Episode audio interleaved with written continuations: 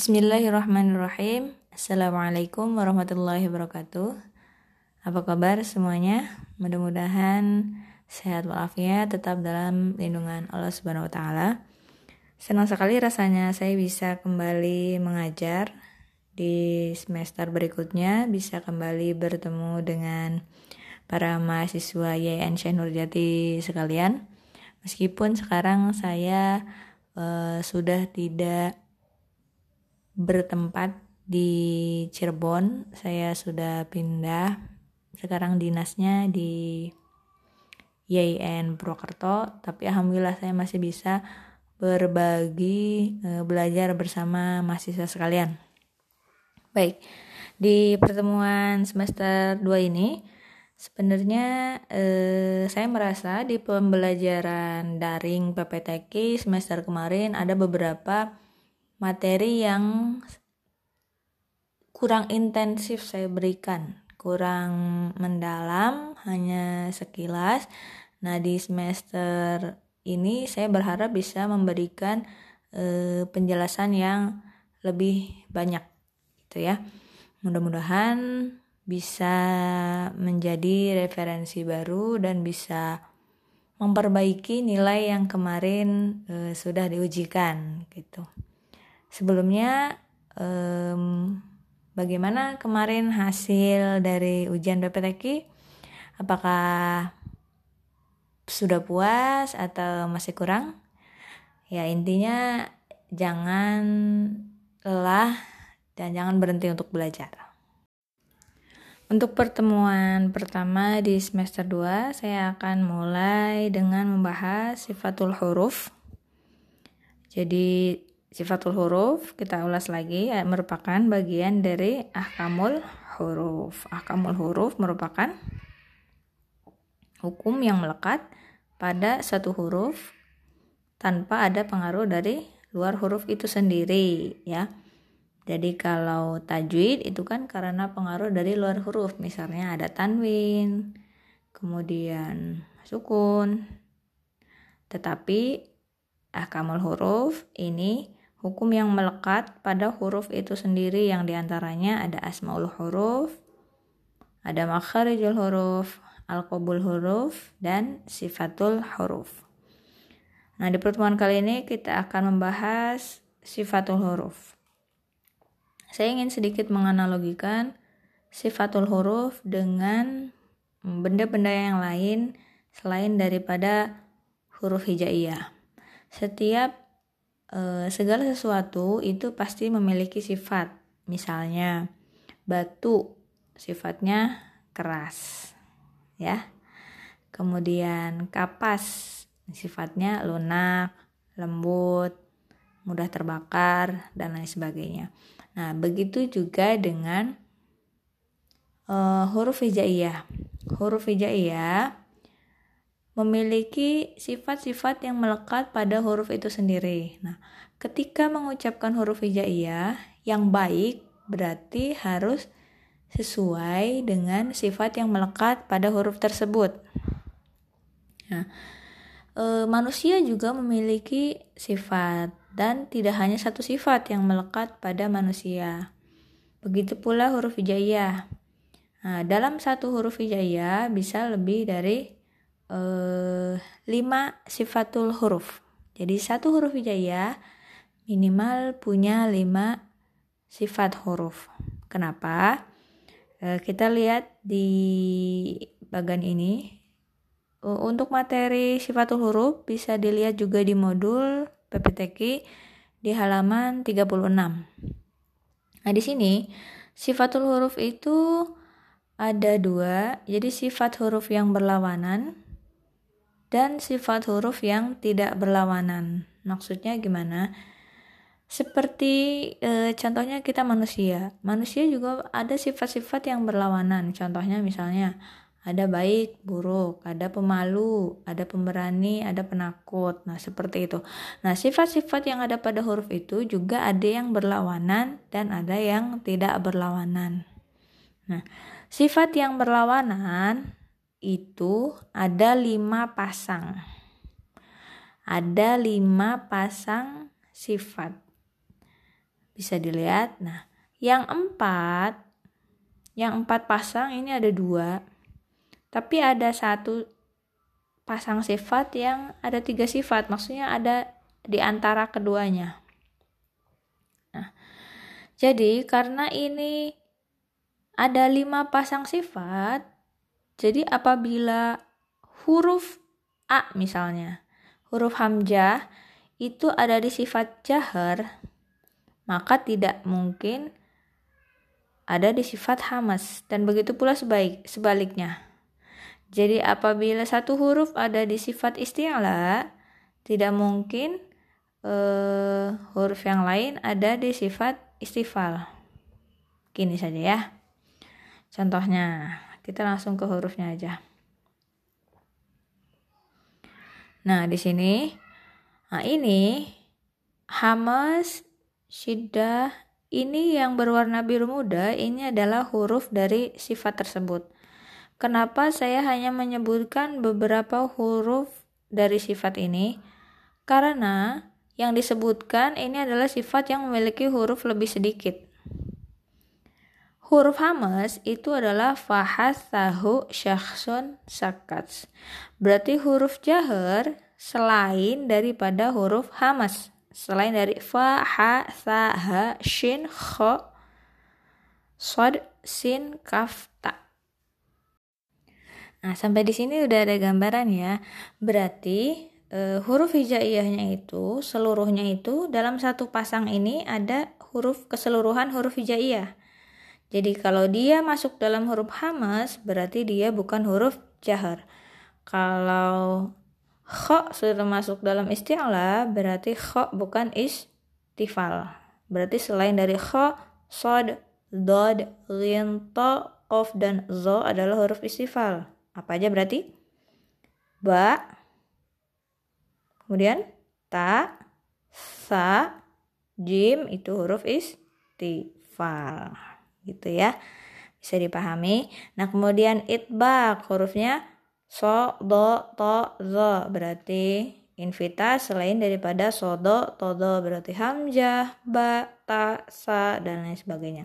Kemudian idlak farromin lubin berarti ismat selain daripada fa'ra mim nun lam ba. Nah, sekarang seperti ini. Berarti misalnya kalau ada soal sebutkan huruf eh, sifatul huruf dari huruf ba. Berarti jahar, syiddah, istifal, invita, idlak. Nah, seperti itu ya. Sekarang uh, sebutkan sifat huruf dari huruf jim. Berarti jahar, syiddah, istifal, invita, ismat. Oke, satu lagi. Sebutkan sifatul huruf dari huruf kaf. Hamas, rokhawah, istifal, invita ismat. Ya, seperti itu ya. Jangan dulu berpikir ini hurufnya banyak banget bu, nggak bisa dihafalkan. Dulu ketika saya pertama belajar sifatul huruf, saya juga berpikir mustahil ini banyak banget sifatnya dan sus sangat susah dihafalkan. Tapi ternyata setelah saya tahu triknya dan terus mengulang, itu secara otomatis alam bawah sadar saya mengingat itu gitu ya nanti juga ada nazoman sifatul huruf yang bisa kalian e, nyanyikan berulang-ulang dan nanti kalian bisa hafal dengan sendirinya. Nah itu tadi sifat yang berlawanan. Sekarang sifat yang tidak berlawanan itu ada tujuh. Nah tadi yang berlawanan semuanya sebelas dan yang tidak berlawanan ada tujuh. Berarti semuanya ada delapan belas. Nah, yang tidak berlawanan um, ini berarti tidak seperti yang tadi, tidak seperti yang berlawanan. Kalau enggak jahar berarti hamas. Nah, ini hanya beberapa huruf tertentu saja. Nah, sifatnya ada sofir, kolkola, lain, inhiraf, takrir, tafashi, dan istitola. Hurufnya apa saja? Nah, sofir itu ada zai, shin, sod. Kemudian kolkola ada baju di toko lain au ai lain. Ini sifat lain ini e, wawu atau ya sukun sebelumnya hamzah yang berharokat fathah. Kemudian inhiraf lam ro takrir ro tafashi shin dan istitolah bad ya sekarang kita masuk ke pembahasan dari masing-masing sifatul huruf bisa dilihat di modul halaman 40. Nah, di sini ada hamas, ada jahar. Hamas artinya mengalirkan nafas. Kemudian jahar menahan nafas. Maksudnya gimana? Jadi ketika menyebutkan huruf jahar, nafas tertahan sebelum membunyikan huruf jahar.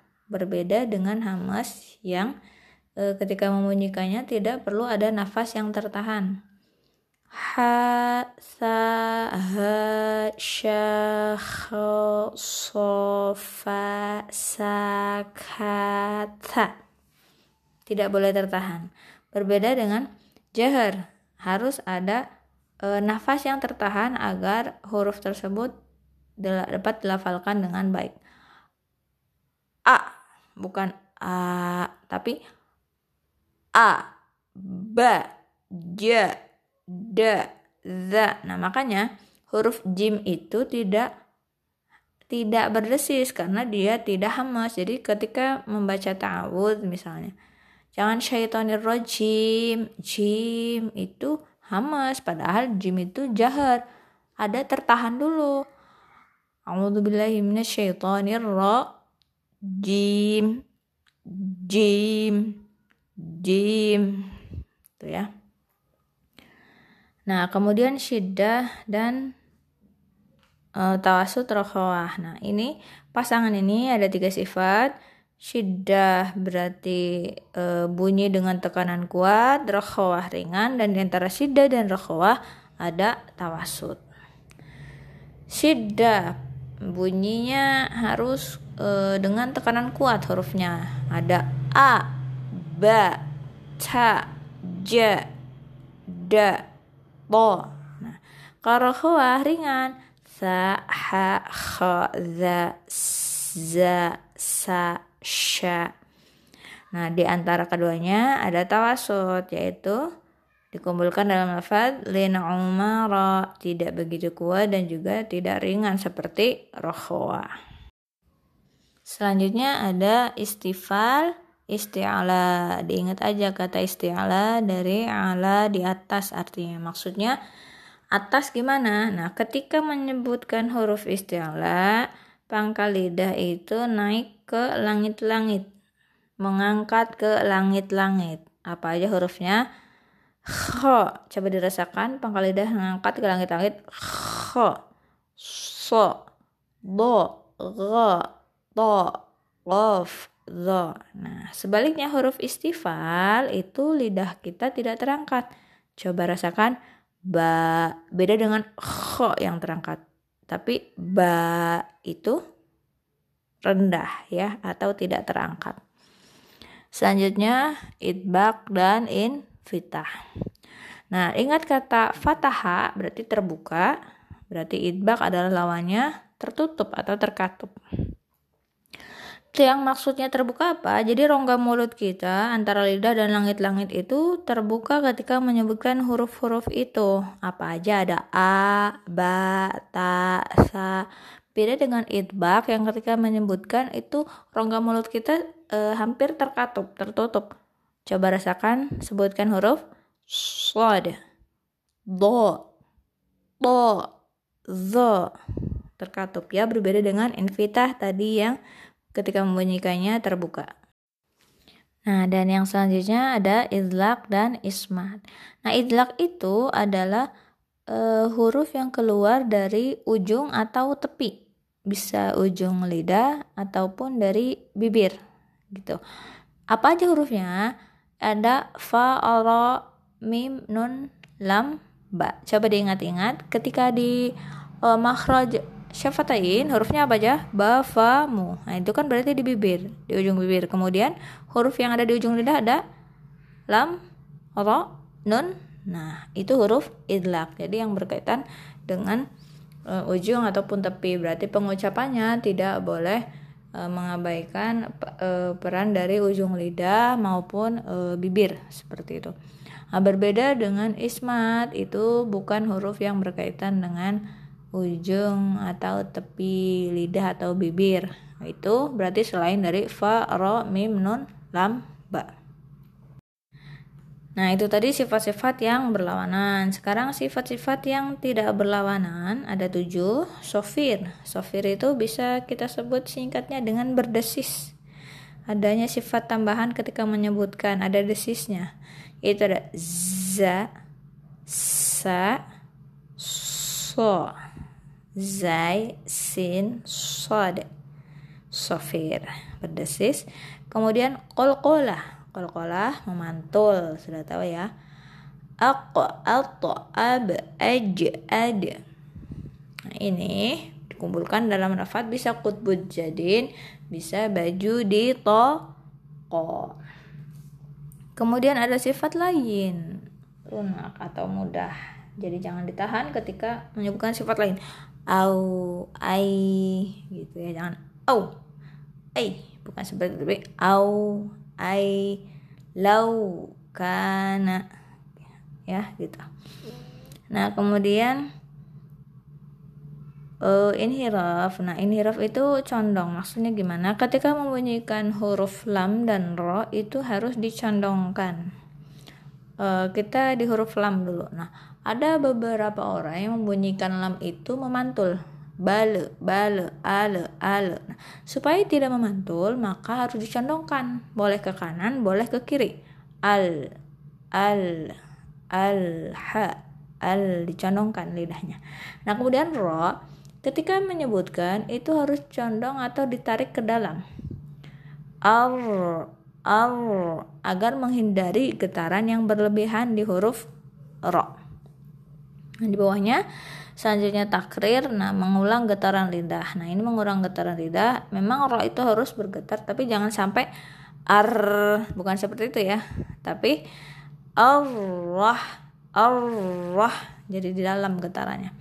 Karena ditarik tadi yang bersifat inhiraf. Nah kemudian ada tafashi. Nah ketika menyebutkan shin itu udara berhamburan di dalam mulut. Shh, shh, shh syaitan asy jadi jangan asa asa nanti itu sin tidak berhamburan dalam mulut. Kemudian istitolah. Nah apabila pelafalannya baik maka ketika menyebutkan lord itu ada udara yang memanjang. Al al al walal dolin gitu ya Sekian pembahasan sifatul huruf kali ini. Mudah-mudahan bermanfaat. Terima kasih atas perhatiannya. Alhamdulillahirrahmanirrahim. Assalamualaikum warahmatullahi wabarakatuh.